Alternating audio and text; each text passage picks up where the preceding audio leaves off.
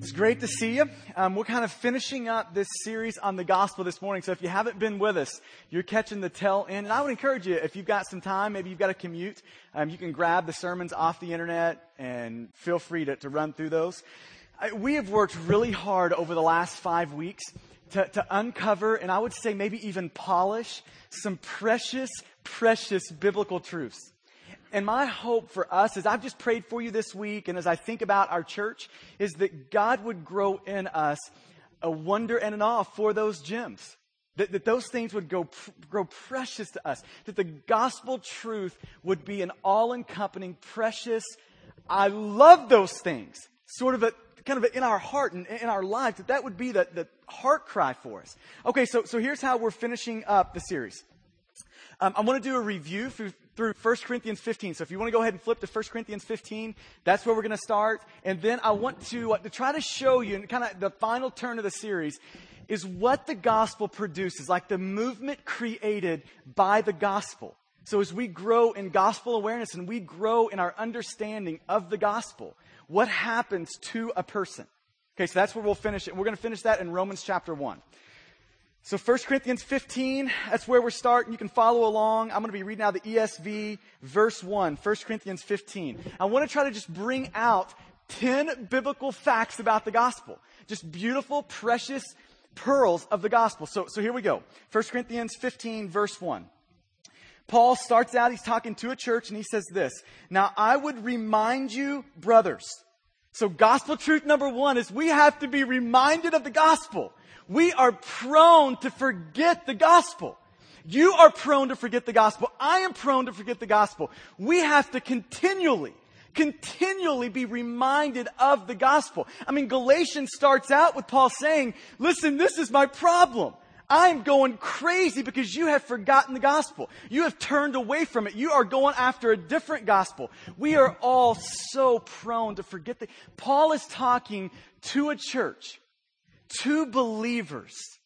And he's saying, listen, you, are forgetting the thing here. You need to be reminded of that. Listen, we have got to be great reminders of the gospel for each other.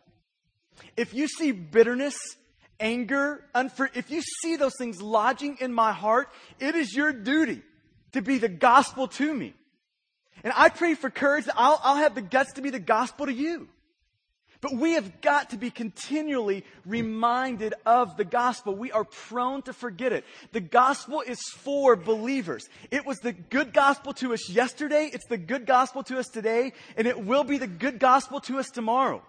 The gospel is for believers. It's not just the, kind of the door that you walk into to get into the kingdom. It is the way you make all progress in the kingdom. We've got to be reminded of the beautiful gospel. And that's what Paul's saying. You need to be reminded of this. It is the shores and the shallows for the new believer, and it is the endless depths for the seasoned follower of Jesus.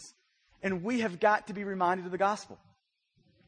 Let's keep going. Now, I want to remind you, brothers, of, and here he, he uses the word, this is the context here, of the gospel. The gospel is the good news.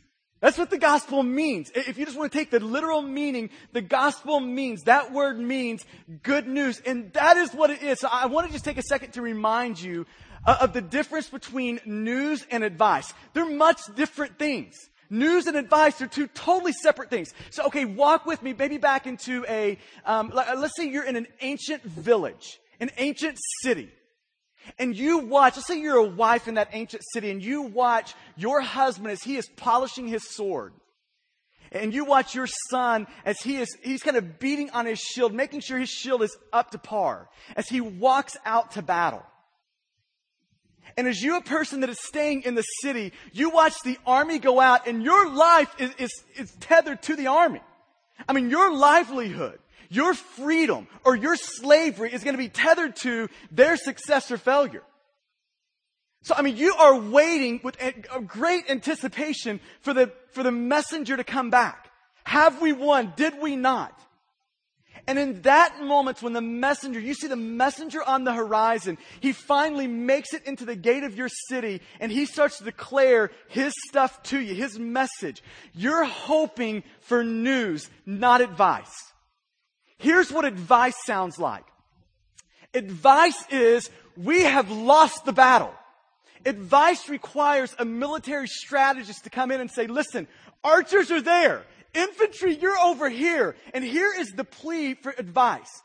Fight for your lives. The army's coming. That's advice. That is not the gospel. The gospel is news. It doesn't take a military strategist to give news.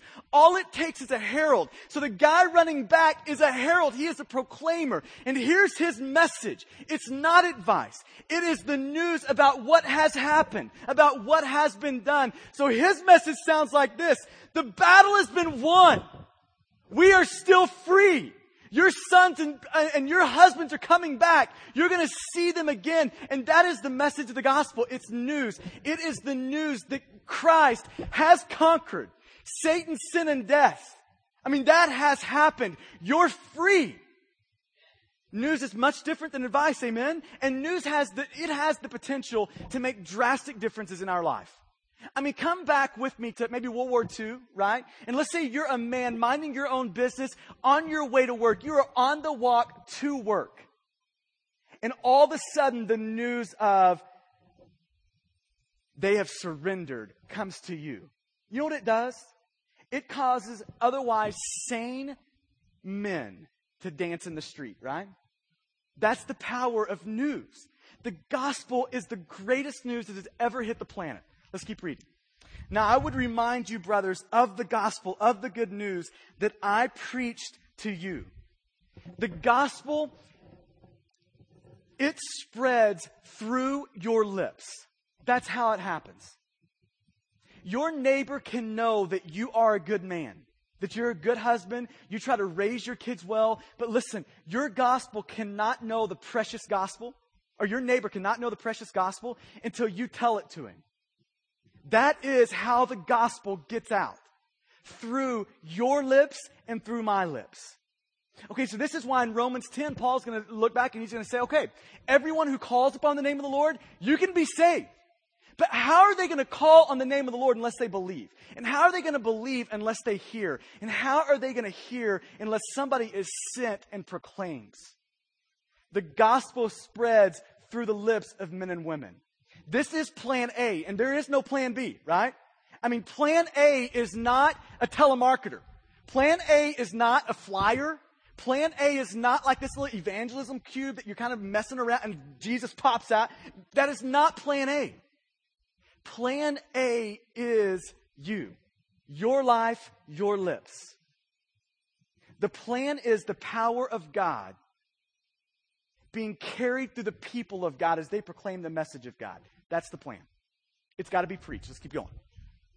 I would remind you, brothers, of the gospel I preached to you. And then he says this, which you received. And so the gospel not only has to be preached, the gospel is personal. The benefits of the gospel are not given by family pedigree. It's not given because your mom and dad are a follower of Jesus. That's not how the blessings of God flow. The blessings of God do not flow through you going through a four week class. The blessings of God do not flow through you filling out a card, raising a hand, through you reciting a prayer behind.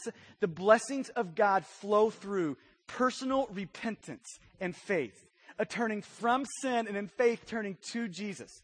That's how the blessings of God flow through the gospel. And so I want to take just a second to plead with you here if you have not personally received the gospel, and when you receive the gospel, you stiff arm a lot of other things. When you take this, you are saying no to all of these things. I mean, I'm thinking this week about Matthew 4, where, where Jesus is going to start calling disciples, and he looks at, at, Simon and his brother, and he says, You know what? Here's what I want, I want you to leave your nets, drop them, and come and follow. I'm going to make you fishers of men. And here's the next phrase Immediately they dropped their nets and followed. Immediately they received the gospel and they stiff armed all else. They let go of their grip around the world and they clenched their fist around Jesus. That's what it means to receive the gospel.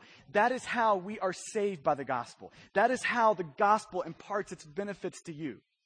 It's personal. And so if you have not received the gospel, rejected these things and taken this thing. Now, I want to plead with you. What, what a beautiful day for that. I mean, th- this could be your day where the gospel benefits impact you, right? So, so it's a personal thing. Let's keep reading. Now, I would remind you, brothers, of the gospel I preached to you, which you received, and, and then you've got these next two phrases, in which you stand and by which you are being saved. The gospel saves. Okay, now, you probably thought you were just coming to church this morning, and that's probably what you thought, right? But I'm about to give you a $30,000 education. I went to seminary for five years, 30 grand. Right here, I'm giving it to you for free. I'm about to un- unpack three big words for you. It took five years to learn these, right? So here's three big words, $30,000 worth of stuff in your pocket this morning. Okay, when you think of the word saved in the Bible, there's a couple of different ways that it could be talking, uh, at least three different ways that it could be talking about the word save. Okay, so, so here's maybe sense number one, like way number one, would be saved in a past tense. That you were saved. Okay, it's this biblical idea of justification. Okay, so justification is a past reality. It is something that happened. It's a moment in time where we move from darkness into the light, where we are an orphan and now we are an adopted son of God, where we are one of God's. We are adopted into the household of God. The, the gospel benefits now at that moment at that moment are imparted to us. We are made right with God in that moment. That's a past tense. You are saved. Justification. Okay, now there's also a present tense reality. You are being saved. Okay, this is kind of the big word of sanctification. So you've got justification, past tense, sanctification, this present tense reality. And here's what sanctification, when it says you are being saved, like it's using in this passage, it's saying you are being changed. You are being sanctified. You are growing in Christ's likeness. You're being conformed into the image of Christ. You look more like Christ today than you did yesterday and the week before and the month before. Okay, so seven and a half years ago, I got married. I've got a great wife, Laura. I mean, she's precious, right? And when I think back seven and a half years ago, here's the dominating thought that I have. What was she thinking? Like, I've got no idea, you know? Like, I look back, her, me, seven years ago, and the thought is, um, she was really full, you know? Like, I, I don't, I, I, can't exactly figure out what, what her thought process was. And, and here, here's what I love to be able to see over the last seven years for me and for Laura. It's how God has been saving us, how He has been changing us, how He has been um, conforming and pressing on some of our sinful tendencies and selfish, just sort of tendencies that we have. And now He has been saving us. Okay, that's, that's the second idea, this present reality, that the gospel is changing you. That we're standing in the gospel. We're saturated by the gospel. We're growing in gospel awareness, and, and that gospel awareness is changing us. Okay, now here's the third reality. It is this, this future kind of an idea that you will be saved. That's the biblical word glorification. That there will be a day where we leave our earthly bodies and we get legit ones, right? I mean, there will be a day where sin and death no longer destroy. There will be a day where cancer no longer kills. There will be a day where there's no longer earthquakes. There will be a day where if you're in Christ, you will be made perfect in Christ. But that's not until then. Okay, so now here's what Paul's saying. He is saying that the gospel, it is the thing that saved, it's the thing that is saving, and it's the thing that will save. The gospel does it all. The gospel saves. Isn't that beautiful? This is the great and glorious gospel. And we've got to be reminded of that gospel. We are prone to forget that that gospel does it all. I mean, it is like your mother-in-law's phone number. It just slips out of your mind, right? I mean, it's just God. Okay, I heard this joke the other day. You know the difference between in-laws and outlaws? Outlaws are wanted, right? It's okay, but, but seriously, that, that is a joke. I love my mother-in-law, okay? Let's just get that straight. But we are prone to forget the gospel. It is the totality of how God saves us from first to last, the gospel. Let's keep going. Now I would remind you, brothers, of the gospel I preached to you, which you received, in which you stand, and by which you are being saved, if you should hold fast to the word I preached to you. You might circle that word if. And here's, I think, the idea there the gospel is easily lost. the gospel has always had competitors. Always had competitors. Galatians 1, right? You have turned to a different gospel. Our, and this is why it's so important in every culture and in every generation to clearly articulate and to define this is a biblical gospel because it's easily lost. There are major competitors to the gospel today, preached in churches today. There is the moralistic gospel that you just kind of be good enough, that you can kind of tack on your righteousness to the cross and then you're fine. That the goal of the gospel is just to kind of change your behavior. That is not the gospel. Okay, it's not about you being good enough to earn God's favor. Okay, the health, wealth, and prosperity gospel, right? That you just kind of believe it and claim it, and then you've got it. Like, like you just kind of throw your faith in there, and that's going to be the thing that makes God do stuff. That's going to be the thing that makes God defeat your cancer. That's going to be the thing that makes God increase your income by about 30%, right? I mean, that is the, okay, you, ju- this is at its worst form. You just give three times as much today, and hey, you'll probably get tenfold this week, right? Okay, it's adding our righteousness to this. Our prosperity, the riches of the gospel. And I'm not talking material prosperity. I'm talking spiritual prosperity. It's not built on your righteousness, but on the cross. That's the gospel and it's easily lost. It's always had competitors. And that's why we've got to clearly define it and always fight for it. Let's keep reading. Now I would remind you, brothers, of the gospel I preached to you, which you received and in which you stand, and by which you are being saved, if you hold fast to the word I preached to you, unless you believed in vain. Verse 3 For I delivered to you as of first importance. He's saying this listen, the gospel is central. I mean, this, this is essentially what Luther said, commenting on Galatians 2.14, that it is the thing of central importance. The gospel is. And listen, in, in our place, there can't be five things that are important. You can't have five things as most important. You can't have two things as most important. You've got to have one thing that is central. And this is the hub through which everything else flows. The gospel is it. He's saying, listen, the gospel is the centerpiece. The gospel is the central aspect of it all. It is the beam through which the glory of God shines most brightly. The gospel. Let's keep reading. Now, I would, I would remind you, brothers, of the gospel I preached to you, which you received, in which you stand, and by which you are being saved, if you hold fast to the word I preached to you, unless you believed in vain. Verse 3 For I delivered to you as of first importance what I received. The gospel is eternal. Paul received the gospel. He is passing on the gospel. We receive the gospel, we pass on the gospel. The gospel is at the center of the word of God, and the Bible is going to say that the flower is going to fade, but the word of the Lord stands forever. The gospel endures. The gospel is eternal. Eternal.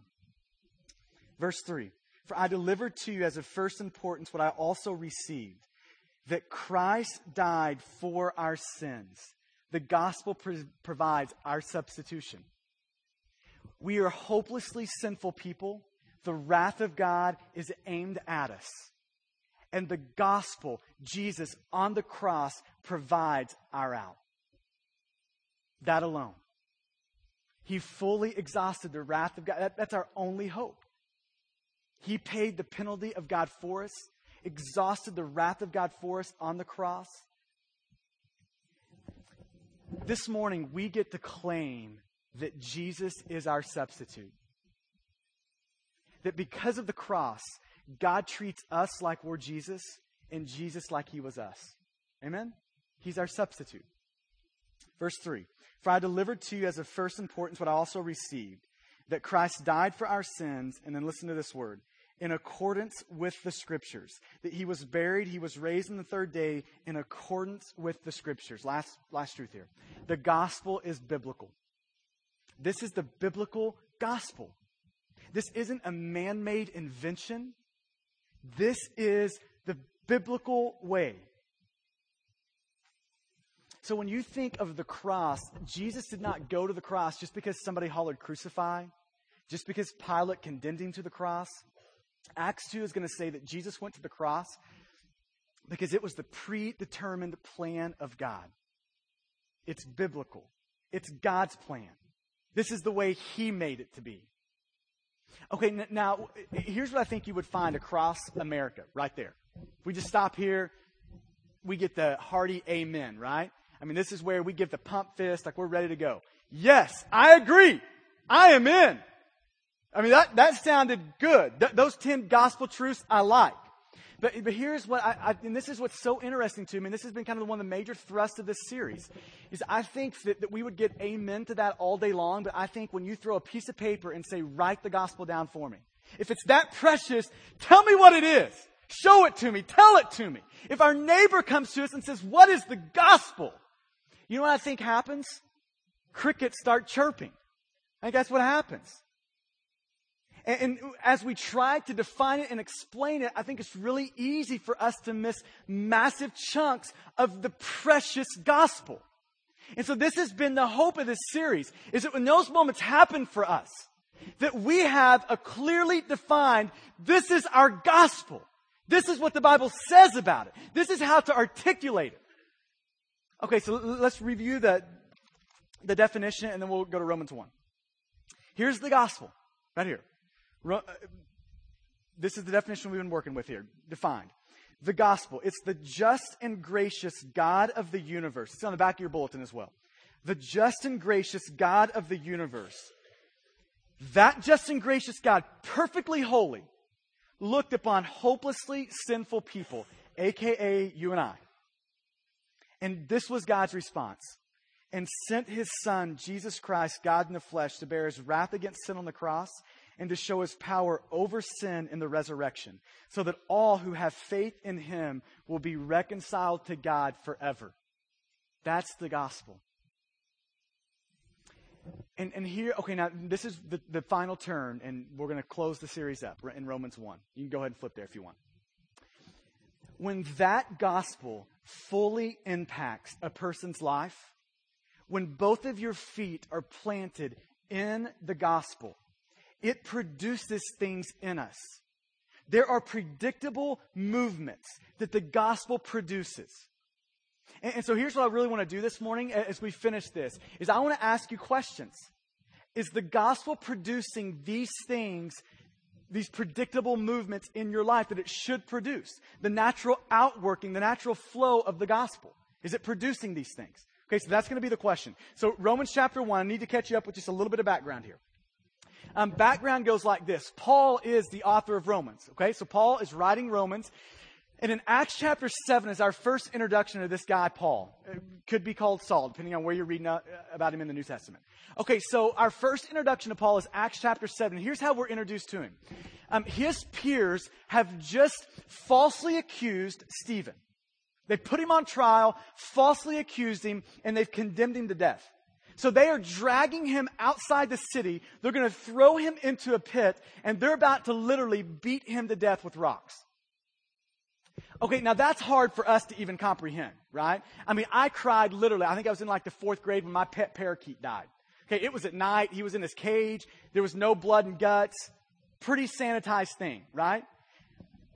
When you're thinking a person getting beat to death with rocks, there is an audio track underneath that that is horrible. Would you agree? See, if we don't stop and think about that, then we just pass over that that has an audio to it. And that has a video to it. And that video would make us turn and discuss. Would we agree? Somebody getting beaten to death by rocks. Our first introduction to Saul is he is watching this go down. His peers have thrown their cloaks, kind of their coats, on his feet so they can get loosened up, get the rocks kind of stretched out and ready as they beat him to death. And here's, like, Luke is going to be careful to note this in Acts 7, that he's looking at this and, and Saul, he approves of it. His stamp of approval is on it. In Acts chapter 8, first couple of verses, you're going to see Saul, and he's going to start going from house to house, dragging out men and women and throwing them into prison. That's our introduction to, to Saul. I mean, he is the guy that if you're a dad, you've got a little girl that you're trying to up, raise up to know Jesus, to love Jesus. He's the guy when he comes to the front door to date your daughter, is met with a shotgun, right? I mean, this is the Saul, the Paul of the scriptures. Okay, now in Acts chapter 9, he is going to Damascus to do the same thing. He's wanting to throw people of the way, following Jesus. He's trying to throw these people in prison. And in that moment, he is drastically, forever altered by the gospel. I mean, the, the weight of the gospel is like a sledgehammer to his heart, breaking it beautifully into a thousand pieces. It breaks his hard heart on the road to Damascus. And in that moment, when the gospel, the whole gospel, hits the whole person of Paul, he is wholly changed. He is forever different. And listen, when, when the gospel is faithfully preached and joyfully received, it affects the whole you. When it's faithfully preached, the whole gospel, and it is joyfully received, it affects all of us. It creates these movements in us. It cannot just go in and stay there. It creates something. It creates this movement. Okay, so in Romans 1, I want to show you in just one verse three things that it created in Paul. And I want to ask you, are these things being created in you? Are these gospel movements, this gospel that is so precious, is it creating these things? Okay, so here we go. Romans 1 1. Starts out like this Paul, a servant of Christ Jesus. And just circle that word servant. A servant of Christ Jesus. Okay, that is a rich biblical word. It's the Greek word doulos. Okay, so, so Paul is saying, and, and here's what doulos, if you're just going to go throw the word doulos around in first century Greek world, here's what you mean by that. You mean a slave. Paul is saying right off the cuff. I've been impacted to the gospel to such a degree that I am now a slave of Jesus. Rich biblical word. Okay, I'll throw these on the screen. You don't have to flip there, but if you run over to 1 Corinthians chapter 3, okay, you've, you kind of got this idea of servants working itself out in several different ways. Paul's going to use a different word in 1 Corinthians 3, verse 5. He's going to say this about this idea of, of servants. And this is going to be, okay, now here's the context in, in 1 Corinthians 3. The church in Corinth is trying to figure out, do I want that superstar of Christianity, or do I want Paul, this one? Do I want Apollos, or do I want Paul? Am I going to podcast this guy or this guy? I mean, who's it going to be, right? Okay, and, and here's Paul's response is listen, why are you choosing any of us? This isn't about the servant. This is about Jesus. And this is how he defines himself in 1 Corinthians chapter 3, verse 5. He calls Paul and Apollos, both of them, servants through whom you believed as the Lord assigned to each. So again, he's using this word servants. Okay, that's a different Greek word, the, the, the word we would kind of derive deacon from. It's this idea of a servant, of a slave of somebody else. Okay, in, in Acts chapter 6, you get kind of the, the, the meaning of that is you've got people called servants that are waiting on the tables for other people. So you say, you know what I am? I'm not a superstar. I'm a person who waits on tables for Jesus. That's what I am. Okay, and then if you come down to 1 Corinthians 4 1, it's going to be on the screen for you as well. This is what he says.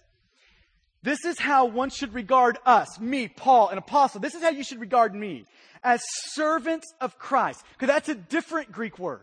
Okay, this would be the Greek word that would be attached to this idea of under rowers. That you've got people on the bottom level of a ship, paddle in hand, one of the most dangerous and demeaning occupations. And they are obeying the, the master's orders, the commander of the ship's orders. So here's what you've got Paul saying. I am a servant of Christ because of the gospel. So think with me here. He's not just saying servant though. He is saying slave. Let's think about what a slave is. A slave has a master. A slave has laid down rights to his life. A slave takes orders from somebody else. A slave has been bought with a price. A slave is ruled, owned. And Paul saying, I am a slave of Jesus, ruled by Jesus, owned by Jesus. The gospel produced in Paul this movement. It's a movement to God, to Jesus. My identity is now in him. A slave has no identity apart from the master. And Paul's saying, This is what I am a slave to Christ. He is my king. He is my Lord. Okay, there is this widespread belief in Christian circles that you can make Jesus Savior and not Lord. That is not the gospel. The gospel is Savior and Lord. When you get Jesus, here's what you've just done you've laid down every right to your life. You have just forfeited the, the right to determine the direction of your life, the direction of your days. Okay, now let me make this point because I think there's kind of, this tension when you use the word slave in Jesus. Like, man, does God have a gun to his head? Is this like a whip that he's pulling? And it's not that. I mean, does that look like a, oh no? I mean, that doesn't look like that. There's several different ways that you can be a slave to somebody. And this is the context for Paul. It is the slave to a great king. He has got a great master. I mean, the master is precious to him. He could not think of leaving the master. I mean, it's this idea of Jeremiah 2 where Jeremiah is going to say, this is what God is. God is a fountain of living water. And Paul is saying, here's my slave master relationship.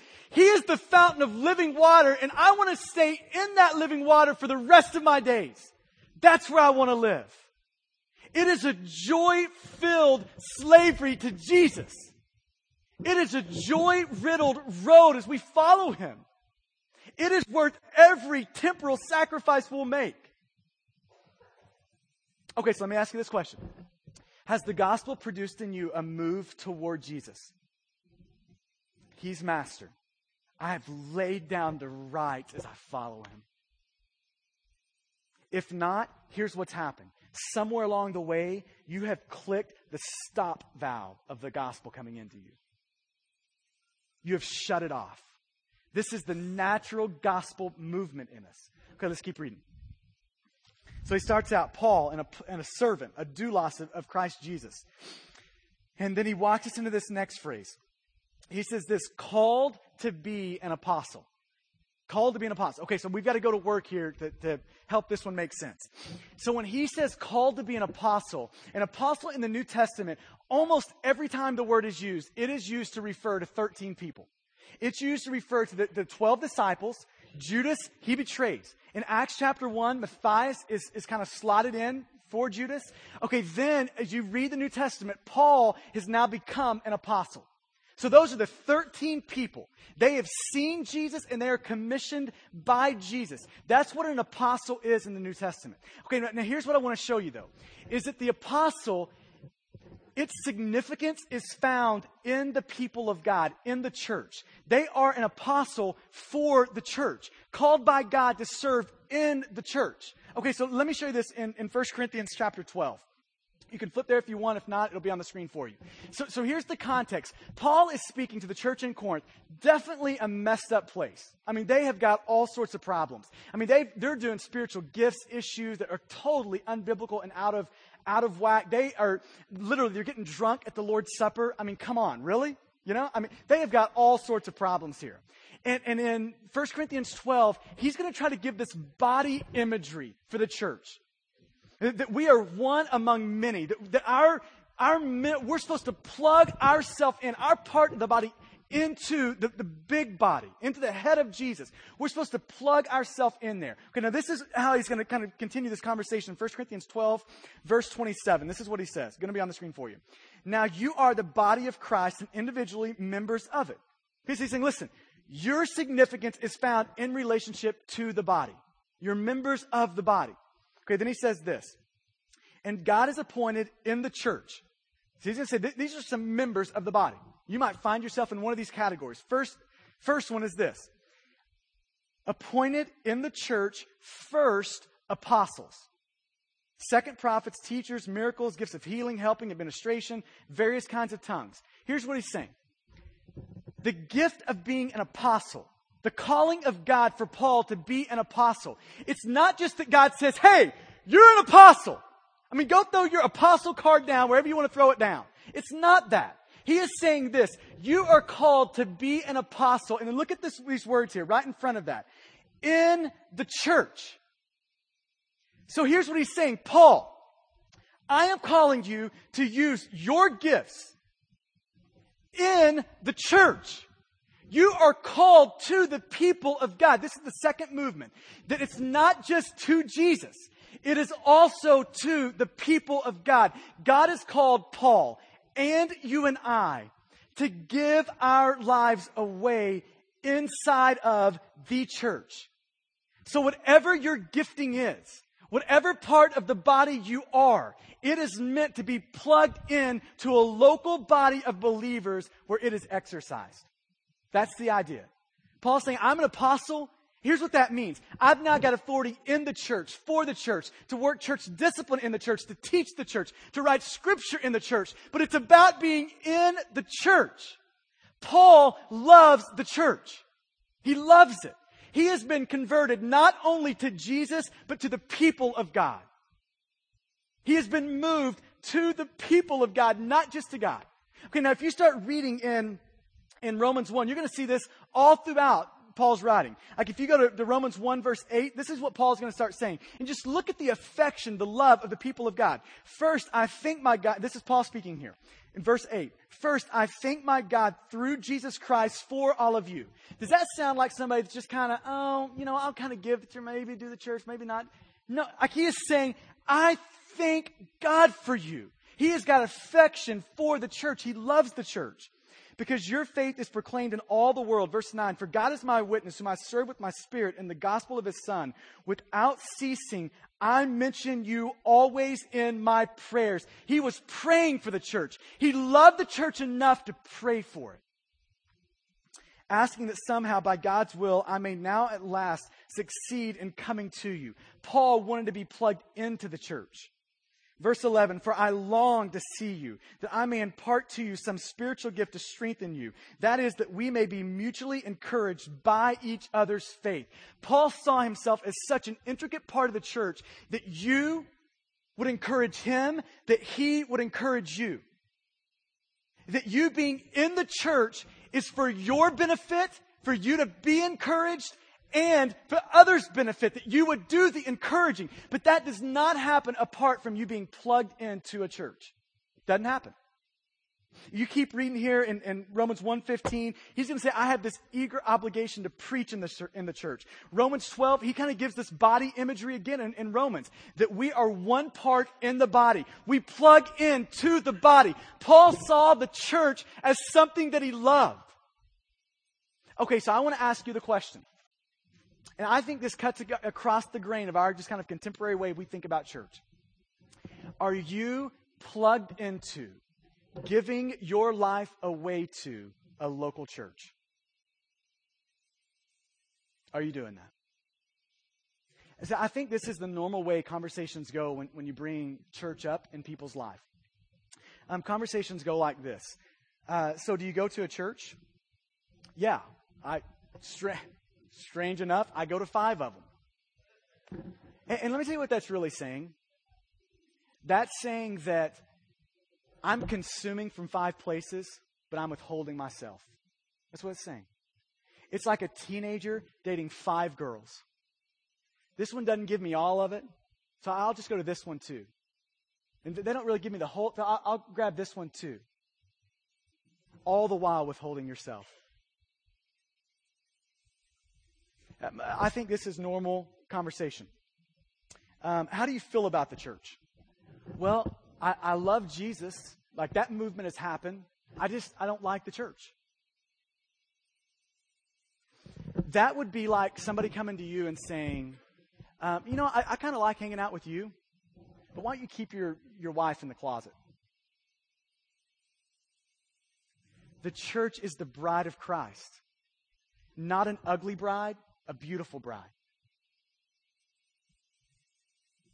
So I want to ask you, I think this is how, I, I think our culture promotes dating the church.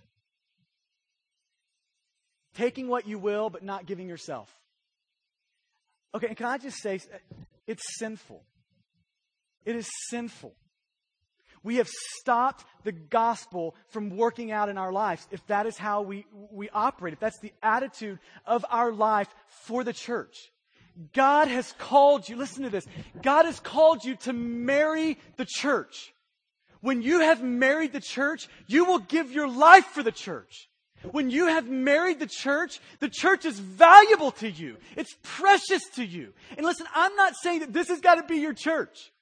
I'm just saying that God has called you to marry a local church and to give your life away in the context of a local church for your benefit and for the benefit of the local church. You will stunt your growth as long as you pop around to 15 places without giving yourself to a place. You've been called to marry the church, to give your life away to one. Find one that you can jump in both feet and marry, that you can protect, that you will fight for. So, does the gospel produce that in you? I love the people of God. Not just the, not just the head, but the body. Not just the groom, but the bride. I love it. I'm giving my life away to it. If not, we have stopped the gospel. Shut off thou. Last one, we're done. Romans 1. Paul, a servant of Christ Jesus, called to be an apostle, set apart for the gospel of God. And here's what Paul's saying there My life is wrapped around the gospel. And when he says the, the gospel of God, set apart for the gospel of God, he's saying that I am about getting the gospel out. The gospel does not terminate on me. The gospel flows through me to everybody I see. So Paul's saying, I'm set apart for the gospel. The gospel converts us not just to the head, to Jesus, not just to the body, the people of God, but it moves in us a commitment to the mission of God. Set apart for the gospel the mission of God. We, we read this verse at the beginning of the service Galatians 1. God has revealed Jesus to me, the gospel, in order that, Galatians 1.15, in order that I may preach, purpose clause, in order that I may preach the gospel to the Gentiles. We are saved by God's glory for our joy and the joy of the peoples all around us. The gospel is not intended to stop with you. So let me ask you this question Will the gospel stop with you, or will it spread through you? That's the question. Does it stop with you or spread through you? What's it going to be? How's it going to work out? Stop with you, spread through you. Okay, now I, want you to see this, and, and we'll, we'll wrap this up here. The gospel creates an obligation to preach the gospel. I mean, that's what Paul's saying. I'm saved to preach it. It creates in us an obligation. I mean, we, okay, it's not an optional thing. For us to speak the gospel, for us to proclaim the gospel, that is not an optional command. It is a command, right? Like it is, this is what you do. I mean, commands are things that you carry out, not that you discuss. And so in Matthew 28, we are to make disciples of all nations.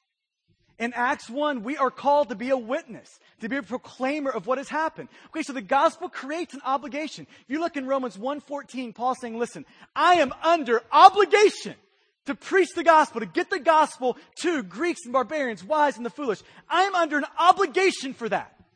It is not an optional command. I have got to be a part of the gospel flowing through me. I've got to be a part of the mission of God. Mission of God is the gospel, re- rescuing, redeeming people of every nation, tongue, and tribe. That's the mission. And Paul's saying, I am under obligation to that mission. Okay, but the gospel does not just create an obligation, it also creates the motivation. It creates the obligation and the motivation. Like if you look in verse 15, here's what Paul says 115. I'm under obligation. I am eager to preach the gospel to you who are in Rome. I mean, so uh, that doesn't sound like a begrudging obligation. That sounds like a very motivated, joy filled, I am going to get to wake up today and preach the gospel. If you look at, at, at, Romans 15 verse 20, Paul, or 16 verse 20, he, Paul's going to say this. Here's my great ambition in life. The great ambition, here it goes. Is it going to be to make this much money? To have this sort of a business, to have this sort of a fill in the blank? Or is it going to be Paul's? 1520. I am going to preach the gospel where Christ is not named. That's his ambition. That's, a, that's an illustration of the gospel working out in us the mission of God. Man, I pray that for us. Will the gospel stop with you or flow through you? It's not, a, every time I hear personal evangelism discussed, it's like with this guilt thing, right? It is, your neighbors are going to, okay, that, that's the motivation.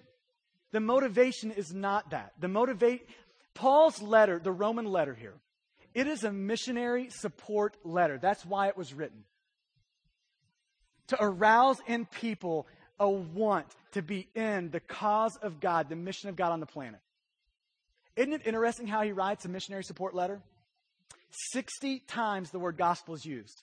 The first 11 chapters unpack the gospel. Missionary support letter, you know what the motivation of that? There's an obligation. You know what the motivation? The gospel. Until we get the gospel, we'll never be missionaries.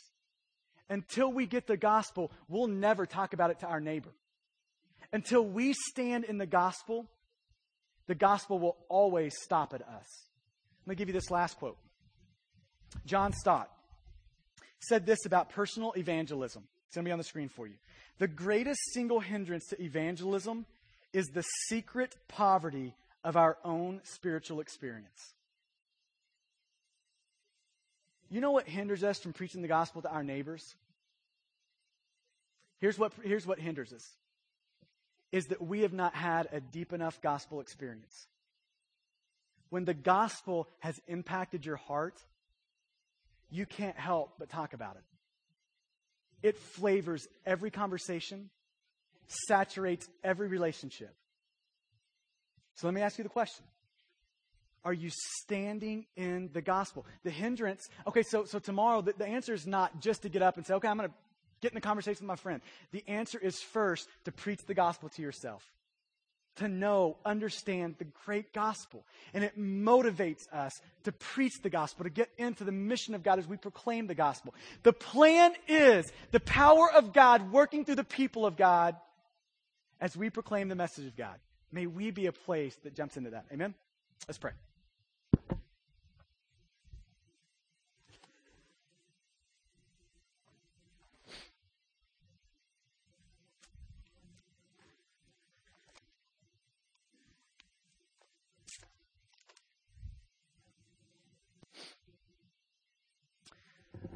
So here's, here's the question for you this morning Is the gospel flowing through your life?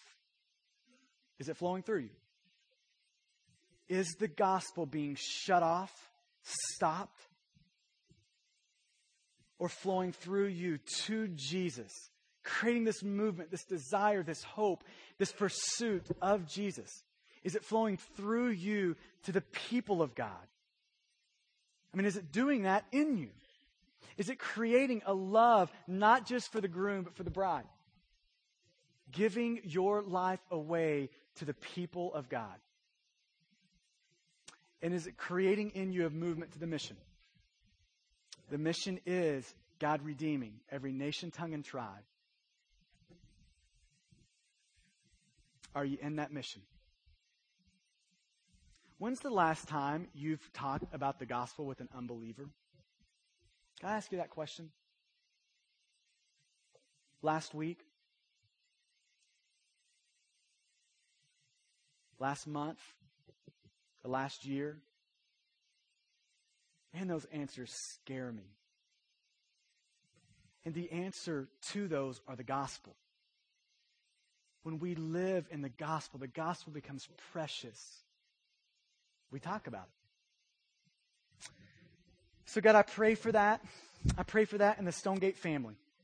Lord, I pray that we would be people who value the gospel, who lift up the gospel, who stand in the gospel, who are being saved by the gospel. God, I pray for that. God, I pray for that. God, I pray that the gospel would produce in us a great desire for you. That we, like Paul, would say, We are slaves of the master of our great and glorious King, Jesus. We're slaves. Our identity is in Him. We have laid down all rights. Oh, and I pray that with Paul, we would say that we are deeply grafted into and connected to the church, into the people of God, giving our life away to the bride, the precious bride, the dysfunctional bride, but the beautiful bride. And oh, with Paul, that we could say that we have been set apart for the gospel. That we would grow in such gospel awareness that we realize it does not stop with us it flows through us. So, God, I pray that you would smash through the greatest hindrance spiritual poverty, a lack of gospel awareness, of gospel appreciation, of gospel wonder, of gospel awe. God, I pray that you would smash through that. And God, you would help us, the people of God, value the great and glorious gospel. So, God, we pray that in your name, for your name's sake. I pray that you would work those things out in us. Amen. Why don't you stand?